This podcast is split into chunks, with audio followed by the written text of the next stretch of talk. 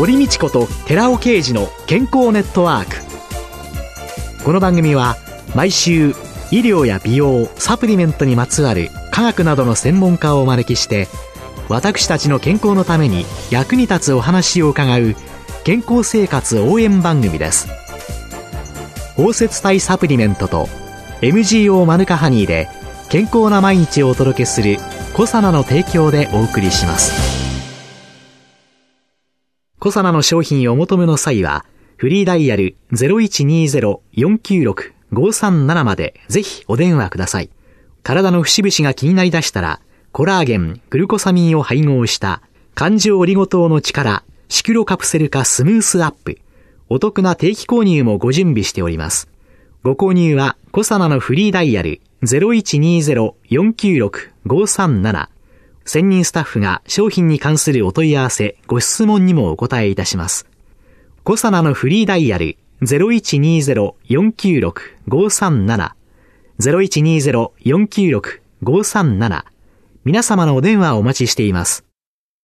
こんにちは、堀道子です。今月は株式会社健康総研代表取締役社長でスポーツ科学修士管理栄養士の谷川久美子さんをゲストに迎えて無理のない正しいダイエットと健康と題してお送りしています。今週はダイエットのための運動について教えていただきたいんですけれどもね。はい、谷川さんは、無理なく正しくダイエットを続けるためにというので、はい、バレービクスという方法が、これどんなもんなんですか、はい、健康ストレッチですね。バレリーナの立ち方をヒントにしてできたビクスとは英語でエアロビクスもそうなんですけど、はい、有酸素運動をする健康ストレッチと考えていただければいいかと思います。レオタード着るの？とか、なんかよくおっしゃられる方がいるんですけど、そうではなくて、内臓を引き上げるための骨格調整をする体幹づくりのための誰でもできる簡単な健康ストレッチです。ちょっとワンポイントで何か教えていただけますか、はい、私、社会人になってからクラシックバレエを習ってたんですけど、今もやってるんですけど、バレリーナとても綺麗ですよね、立っていて。いや、本当に綺麗。はい、えー、それで、トーシューズでつま先立ちしてるんですよね。これ、あそこにね、全体重がかかっててね、はい、よくね、爪なんかね、そうですよね。ボロボロになっちゃわないのかしらって勝手に思ってるんですけどね。はい、実は、つま先に全体重がかかってるわけではないんですよ。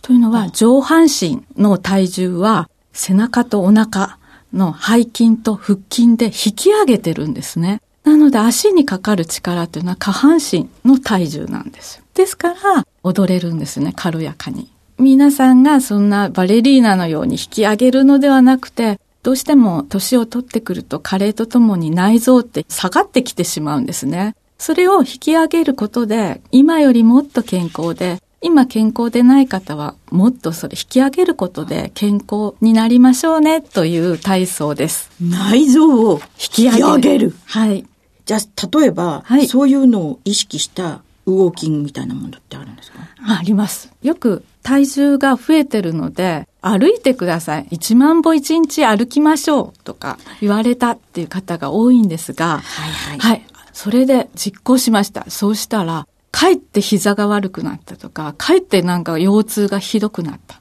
ておっしゃられる方が多いんですね。いやー、これはね、薬局店頭におりましてもね、はい、多いですよ。それは歩き方に問題があるんですね。内臓が引き下がってますと、全部の体重が膝とか腰とかに来て、かえって歩けば歩くほど、真面目な方であればあるほど悪くなってしまうんですよ。やはり歩き方も正しい歩き方で正しい姿勢で歩かないと、帰ってやらない方がいい、帰って歩かない方がいいという結果になってしまうんですね。じゃあその負担のかかりすぎない正しいウォーキングのポイントは、はい、骨盤。はい、骨盤をフラットにさせるためには、内臓が下がってくると、この骨盤の中にまで小腸とか大腸、腸が下がってきちゃうんですね。なので、はい、内臓を引き上げる。内臓っていろいろ食べ物を口から入れると吸収させるためにこうくちゃくちゃ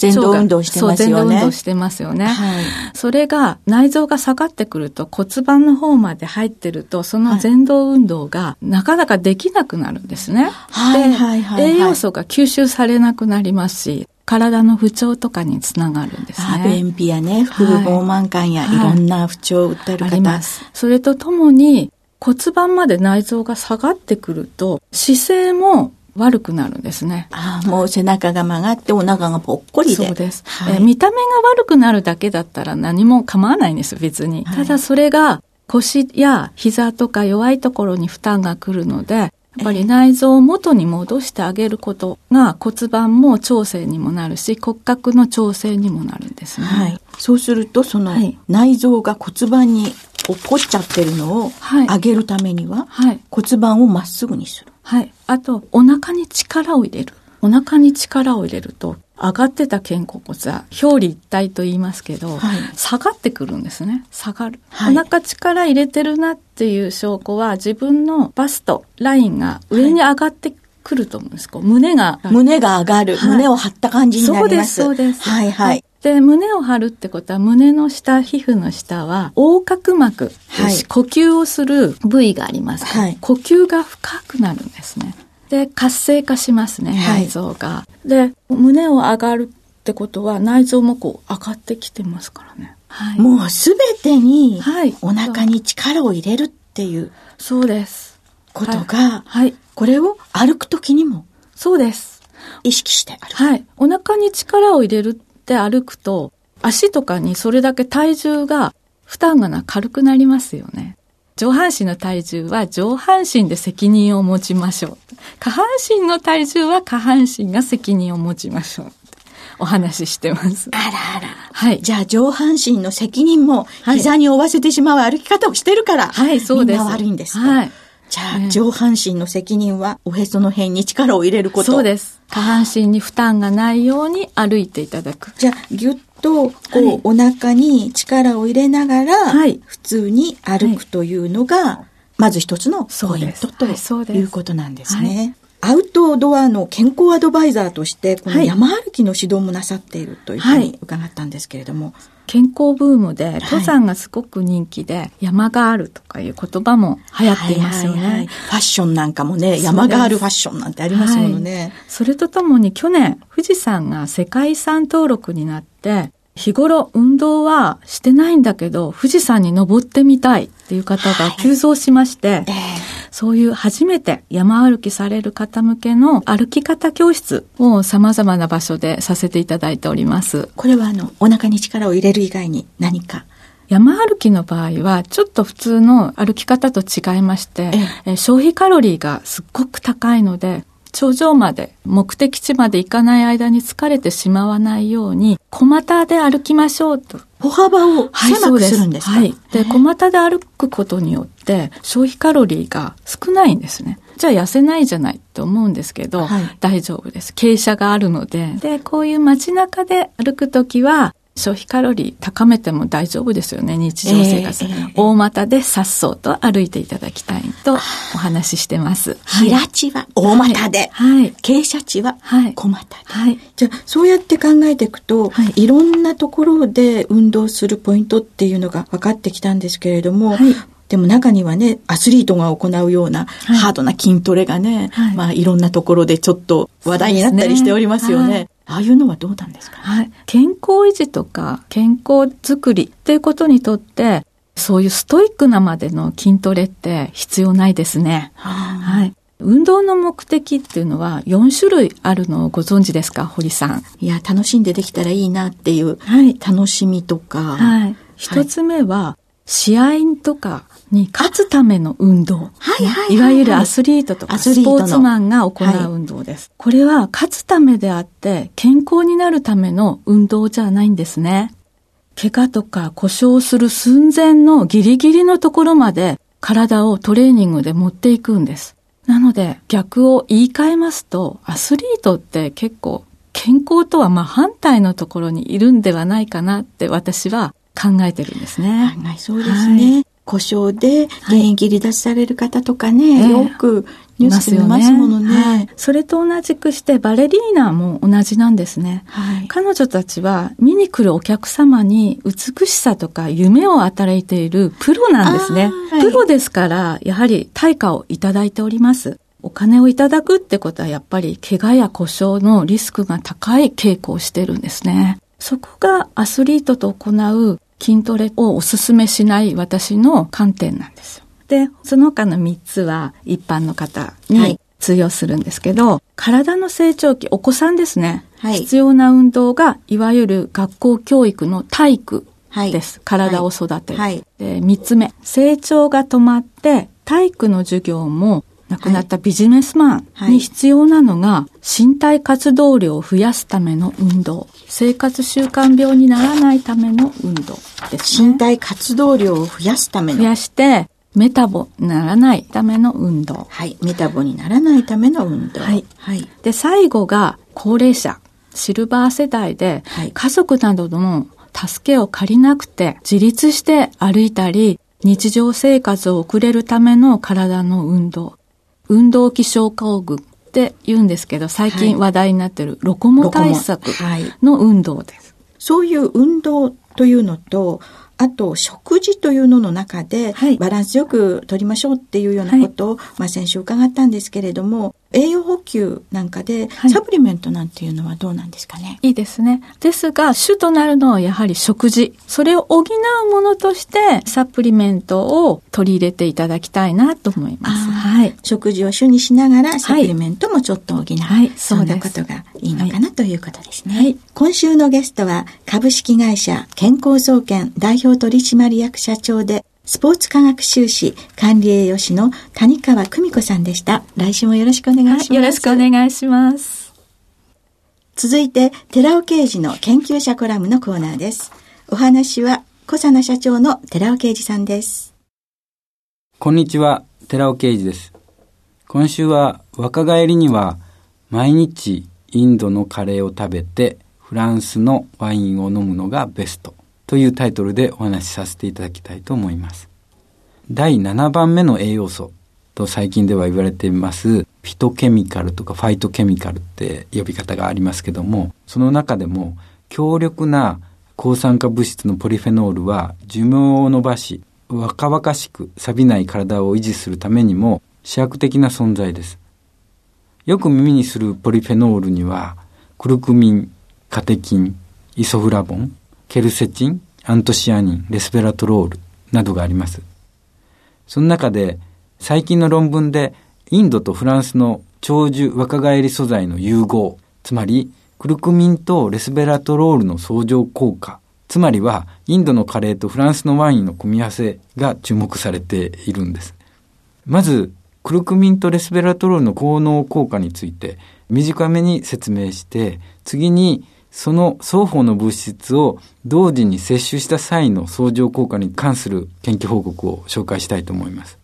その一つ目、クルクミンです。皆さんご存知のようにインドではウコン、ターメリックと言いますけども、ウコンはカレーの原料でよく油と一緒に煮込みます。なぜ油と一緒に煮込むかなんですけども、数千年も昔から伝えられてきたインドの伝統医学であるアユルベータですけども、ここではウコンを油と一緒に煮込むことで、ウコンに含まれるポリフェノールの一種であるクルクミン、これ使用性物質ですから、油によって溶け出すんですね。で、それが様々な病に有効であることを経験的に知っていたわけです。現在では日本でもクルクミンは肝機能向上作用とか美肌効果とかコレステロール低減効果とか、いろいろと知られてまして、サプリメントや飲料に配合されているわけです。特に肝機能向上作用については、よく知られてまして、肝臓の解毒機能に高める作用として、胆汁の分泌を促す作用によるものなんですけれども、飲酒前には悪酔いとか二日酔い、予防する目的でウコン飲料を常用している方も多いはずです。実は私もそうなんですけども。一方で、レスベラトロールもポリフェノールの一種でして、ブドウとかクワの実とかピーナッツなど、いろんな実は食品に含まれてるんですけども、最近ではフレンチパラドックスによる関心を集めています。フランス料理は高脂肪食が多いにもかかわらず、冠動脈心疾患なんですけども、この死亡率っていうのは赤ワインを適度に消費している国は他の国よりもそういった疾患で死ぬ率が低いわけです。疫学的な研究によりますと、これが赤ワインの中に含まれていますポリフェノールのレスペラトロールで、その死亡率が低減するっていう活性成分のまあ一つとしてあるっていうことが示されているわけです。またそのレスベラトロールはテレビにも取り上げられて有名になりましたけれども、老化を抑制するサーチュイン遺伝子ですね。これ有名になりましたけども、を活性化する長寿若返り物質としても注目されています。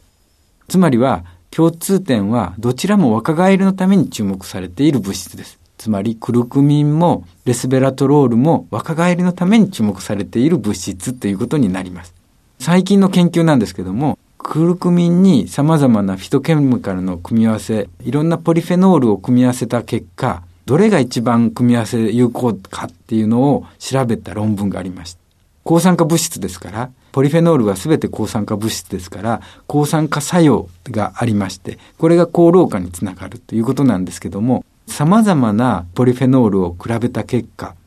実際にそれぞれを単独で比べると、クルクミンの方がレスベラトロールよりも抗酸化力は高いです。レスベラトロールよりもクルクミンの方を摂取した方が長寿になると見えるかもしれません。高老化作用があるって見えるかもしれません。でも、クルクミンが半分の量にしても、そこにレスベラトロールを一緒に併用してやると、クルクミンのちょうど半分の量ではなくて、有効量を入れるのと同じだけの相乗効果が得られた。つまり、クルクミンとレスベラトロールの相乗効果で高い抗酸化作用が現れることが分かったわけです。一方で最近注目されているポリフェノールにケルセチンってあります。ケルセチンを配合した特保飲料、茶飲料っていうのも世の中に出てますけども、このケルセチンとクルクミンを併用した時の抗酸化力と比較したところ、レスベラトロールとクルクミンを併用した方が抗酸化力は4倍も高いと。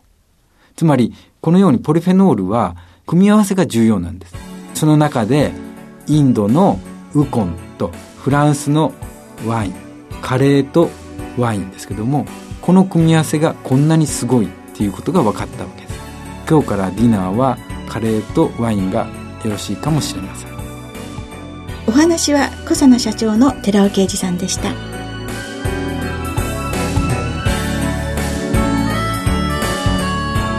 ここでコサナから番組お聞きの皆様へプレゼントのお知らせです。1日摂取量に制限がなく無味無臭のアルファシクロデキストリンを使用した新しい食物繊維コサナのピュアファイバーを番組お聞きの10名様にプレゼントします。プレゼントをご希望の方は番組サイトの応募フォームからお申し込みください。当選者は6月2日の放送終了後に番組サイト上で発表します。コサナのピュアファイバープレゼントのお知らせでした。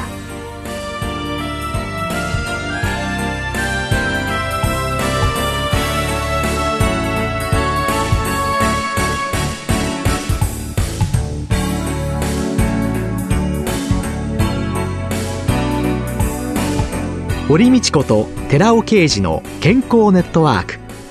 この番組は包摂体サプリメントと MGO マヌカハニーで健康な毎日をお届けする「コサナの提供」でお送りしました。